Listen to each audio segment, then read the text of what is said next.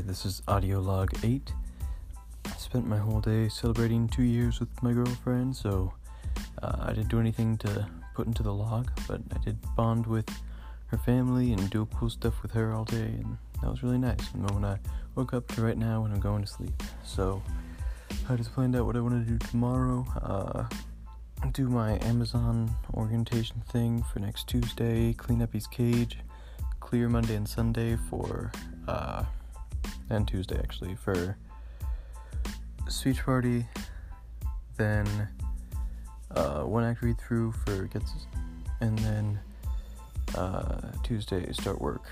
and then also, I think I already said read, but yeah, read, clean up his cage, do the Amazon thing,